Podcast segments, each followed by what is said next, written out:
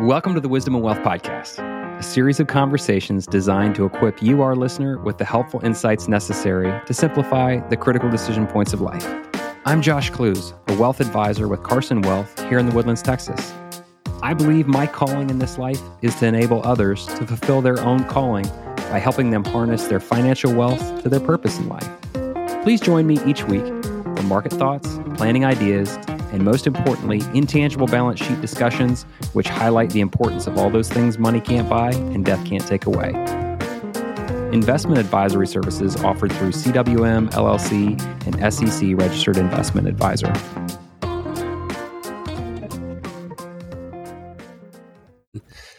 Hello and welcome in again to another episode of Wisdom and Wealth. This is another of our Intangible Balance Sheet Edition uh, series. And today I've invited Cynthia Lynch to join the podcast. And I'm so excited to hear more about her intangible balance sheet. Cynthia, thank you so much and welcome to the podcast. Josh, I'm so delighted to be here and I appreciate your inviting me to do this. Thank you so much for, for being willing to share. And Cynthia, before we dive in, could you just briefly uh, introduce yourself to our audience? Um, I will. Thank you. And I know you through Georgia Tech, as we know, um, yeah. where I've spent the last ten years working with the Executive M B A program um, as an executive coach and, and on leadership and career. Um, and before that, I had my own private practice, both as a, a counselor and as a certified coach. Um, my background is in business. And so my first, um, my first role was in, or career was in risk management. And like most uh, career counselors, um, we have jumped around a little bit. So, uh, at this point I have retired from Georgia Tech, um, have been, had the opportunity to work with some amazing people. Um, and I am going to just um, have a small practice on my own while I'm kind of semi-retired. Excellent. And Cynthia, so for those that may be newer to the podcast, um, we call it the intangible balance sheet because I believe that we're all a little bit irrational, um, financially speaking, about the experiences of our life, and with good reason, right? There are certain experiences that we've had. If we were given any amount of money, we we wouldn't trade them because they're they're what has made us us, right? Um, mm-hmm. And sometimes some of that um, some of that balance sheet comes to us by way of our great grandparents or maybe even mm-hmm. our grandparents. Um, are there any stories from you know your your grandparent lineage that you look back on as kind of pivotal for who you are today? I think so. I think we're all affected by our grandparents. I did not have the um, pleasure of knowing my father's parents, as mm. um, my father's father died when he was actually a little boy of five, mm. and uh, his mother died when when I was a baby. So I didn't get the opportunity to meet them, but there are stories, and I think the stories um, are really more about his mother. Um, She was well educated. She was a teacher, um, it, which was unusual because they lived in South Georgia, and um, she had gone to school and had taught.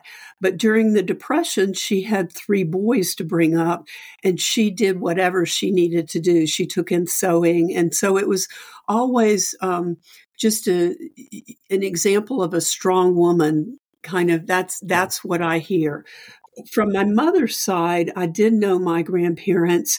And again, they were, um, my grandfather had his own business. He um, had a, a big um, automobile uh, repair where he repaired or, or where he worked on eighteen wheelers. So oh, wow. um, we, I got to see that actually um, a lot growing up because it was right behind their house on Bankhead Highway in Atlanta.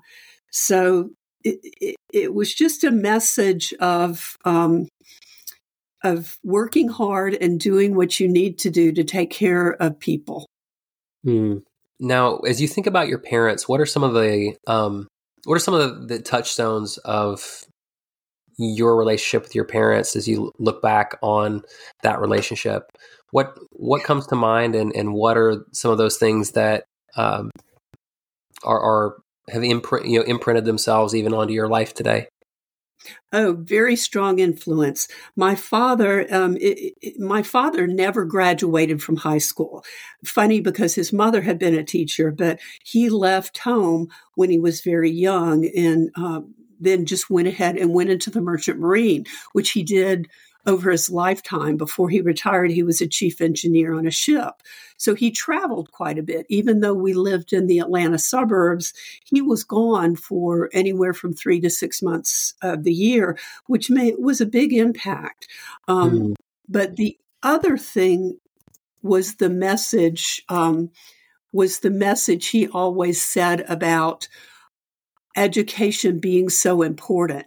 So he valued education. I think that came from his mother and also from everything he saw around him. And he, I remember as a, you know, even a little girl, him saying, you know, people can take everything away from you, but they can't take away your education. And he, mm-hmm. um, you know, he worked hard to take all the engineering exams and actually scored the highest on the Coast Guard Merchant Marine exam at the time that he took it. So, um, you know, I was real proud of him in that way. My mother um, was, was with my father traveling a lot. She was a strong woman and, um, and was a good example of just doing what you needed to do Um, to take care of your children and your family. Hmm. I can only imagine um, the continuous learning that probably took place for your dad in, in that environment. Um, oh, yeah. Because the there was probably a, never a shortage of things that needed to be learned.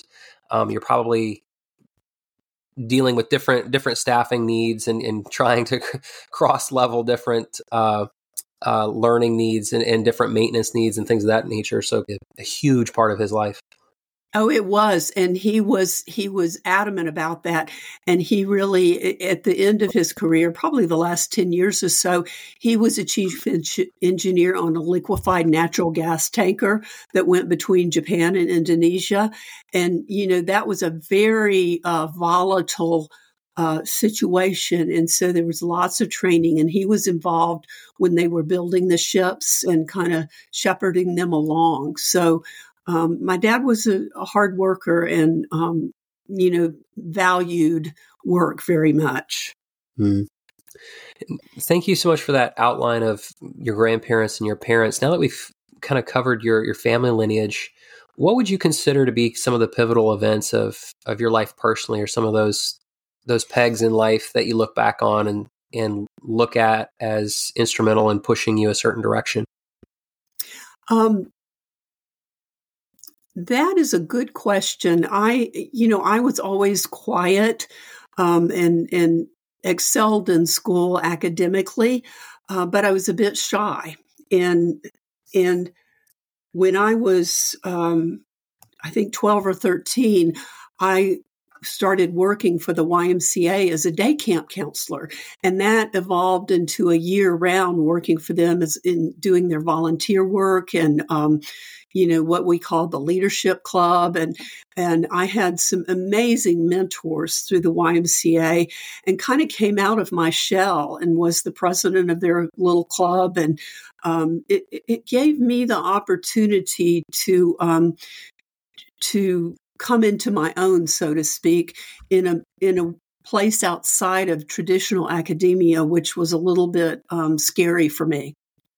So was there a certain person that uh, encouraged you to, to start stepping out in those uh, leadership directions, or was there a, an event, or what, what stands out in your memory as the first the, time where you said, hey, I, I want to go ahead and do something more within the Y M C A? The um, I think it was the it, it was the people that headed up the camp, the um, day camp program, but the directors of the Y M C A. Um, one particular, Kerry Massey, he was a youth minister at churches, but he was just such a charismatic Uh, person that he really led our whole youth group um, and was such a positive influence. Um, when I first went to college, I, I thought I wanted to be a recreation uh, major because I thought I wanted to be a Y M C A director. I, I quickly changed that idea, but um, but the Y M C A, there were just a number of the directors and, and adults um, that were just very influential. As you look back on your career choices, are there certain moments in time that you look back on as, as pivotal uh, for the uh, decisions that you've made in that particular area? Since I have changed careers several times, there are a lot, Josh. Um, the, you know, I remember going to school and thinking I would major in recreation. And then I thought, no, this is just not me. This is not who I am. And then I thought, well, maybe journalism, maybe, uh, you know, I wanted to be in P R, things like that. And then I finally, you know, I talked, I explored and talked to different professors and settled on business. So my undergraduate is in business.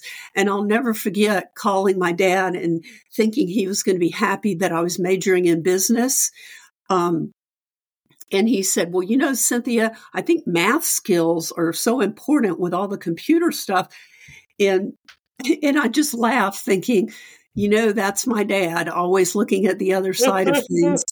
And it's like, you know, okay, I thought business would be good. And math, math is not my skill set. It is not my skill set at all. So it would not have been a pleasant experience. Mm-hmm.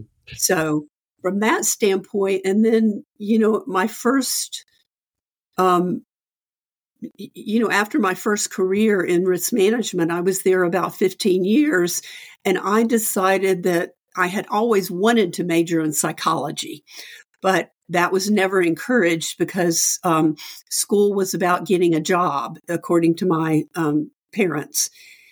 And so I went back in my mid thirties when I was in um, working in risk management after I'd been there for, I don't know, twelve or fifteen years, and just started going to school to get a master's in counseling um, that I never, ever expected to do anything with. But it drew me in, Josh, so strongly mm. um, that, you know, I said, I can't do what I'm doing anymore. I have to do this. So that's how I transitioned into counseling. And then with my business background, it was natural to transition a little bit more into coaching. Got it. Now, as you, I want you to zoom out just a little bit, Cynthia, and, and think, you know, of four generations from now. Um, what what are some of the, the pivotal life lessons that you have learned from, gleaned from, and and benefited from that uh, you think that someone four generations from now, if they were to listen to this, uh, would be better off for, for knowing about? Curiosity. I think it's important throughout your life to be curious, not about just learning things, but what are other people doing? What, what you know, as far as career, what does it look like? Why do they like what they like? Um, you know, is that something I might want to do one day? And curiosity about other cultures, about other times, being able to try to understand people. You know, our world is going through um, a lot of um, conflict right now, um, which is natural, but also trying to understand the other side and and and what that means, um, you know, what that means to people so that we can all understand each other. I think that's very important. The other thing is, um, you know, never part of curiosity is never stop exploring. Um, look at new topics, look at new people to talk to, uh, look at new things to learn. I think that is critical. Hmm. I, I really like that. Um, the uh, b- both are, are, you know, apt resolutions to be sure. So looking backward, um, and this this may be a little bit morbid, but I don't think quite so much. Uh, I'd like you to think about your eulogy. Um, mm-hmm. Some people call it your ethical will, but uh, what would you? What are some of the things that you hope are a part of your eulogy, and, and what do you want others to to remember um, about your life? Um, I feel very strongly about that. Um, I I, um, I don't have children, so my friends are my family, and they are incredible. And so I want I want people to say that I was a a very, very caring, loving friend, mm-hmm. um, that as far as the world goes, that, you know, I had empathy and kindness, and that I helped people and got great joy um, from helping people succeed and find their um, find what makes them happy. That's what I love to do. And that, you know, yeah. as you know, in some of the classes that we had workshops and taught, I'll never forget one student said, "Well, Cynthia, we're all here to make more money." and, and I laughed and said, you know, that's not everybody's definition of success. So think about what that means and what the trade-offs are and what you're giving up. So as far as a eulogy, I want people to remember me as, as someone who helped them think of new ideas or help them help them look at their life in different paradigms so that they were happy. Mm. Thank you so much for sharing that. And Cynthia, I think it goes without saying, you know, and anyone from, you know, Georgia Tech would say the exact same thing. Thank you so much for the investment in my life personally and in the program. Um, it was it was a stressful time, to be sure, because uh, you know, of all the requirements of the program and work, but it was it was a good time. And so, thank you so much for that investment in my life personally. Um, is there anything that we haven't covered today that that you'd still like to cover? Um,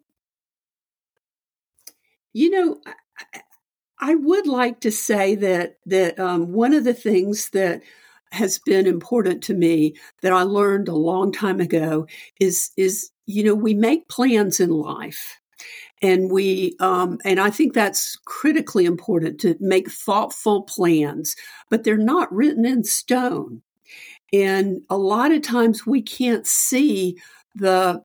the entire path. Well, obviously we can't. We think we can, and we can have five-year plans and ten-year plans and things, but often we just need to do the next right thing. When I went back to school, I just knew it was the next right thing. I had no idea it would change my life so drastically. Um, but I think just paying attention to what speaks to you is the next right thing. Hmm. Thank you so much for sharing today with us, Cynthia. Um, as always, you know, please know that my family and I are continuing to wish you and your family continued truth, beauty, and goodness on the road ahead. Thank you again for sharing with us, and I hope our paths cross again soon, okay? Absolutely, Josh. I really do appreciate this. Thank you.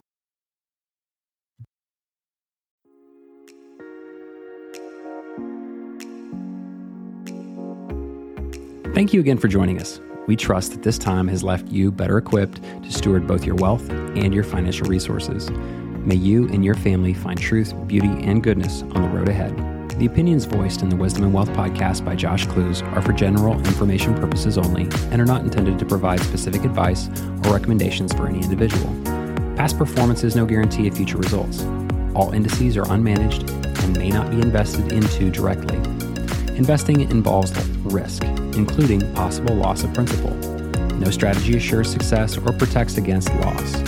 To determine what may be appropriate for you, please consult with your attorney, accountant, financial, or tax advisor prior to investing.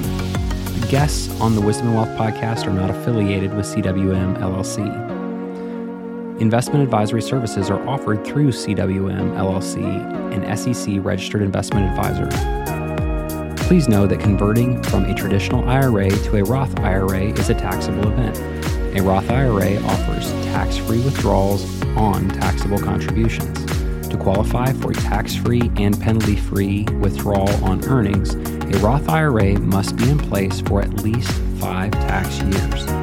The distribution must take place after age fifty-nine and a half or due to death, disability, or a first-time home purchase of up to ten thousand dollars lifetime maximum. Depending on state law, Roth I R A distributions may be subject to state taxes. Our local address is seventeen eighty Hughes Landing, Suite five seventy, in Woodlands, Texas, seven seven three eight zero.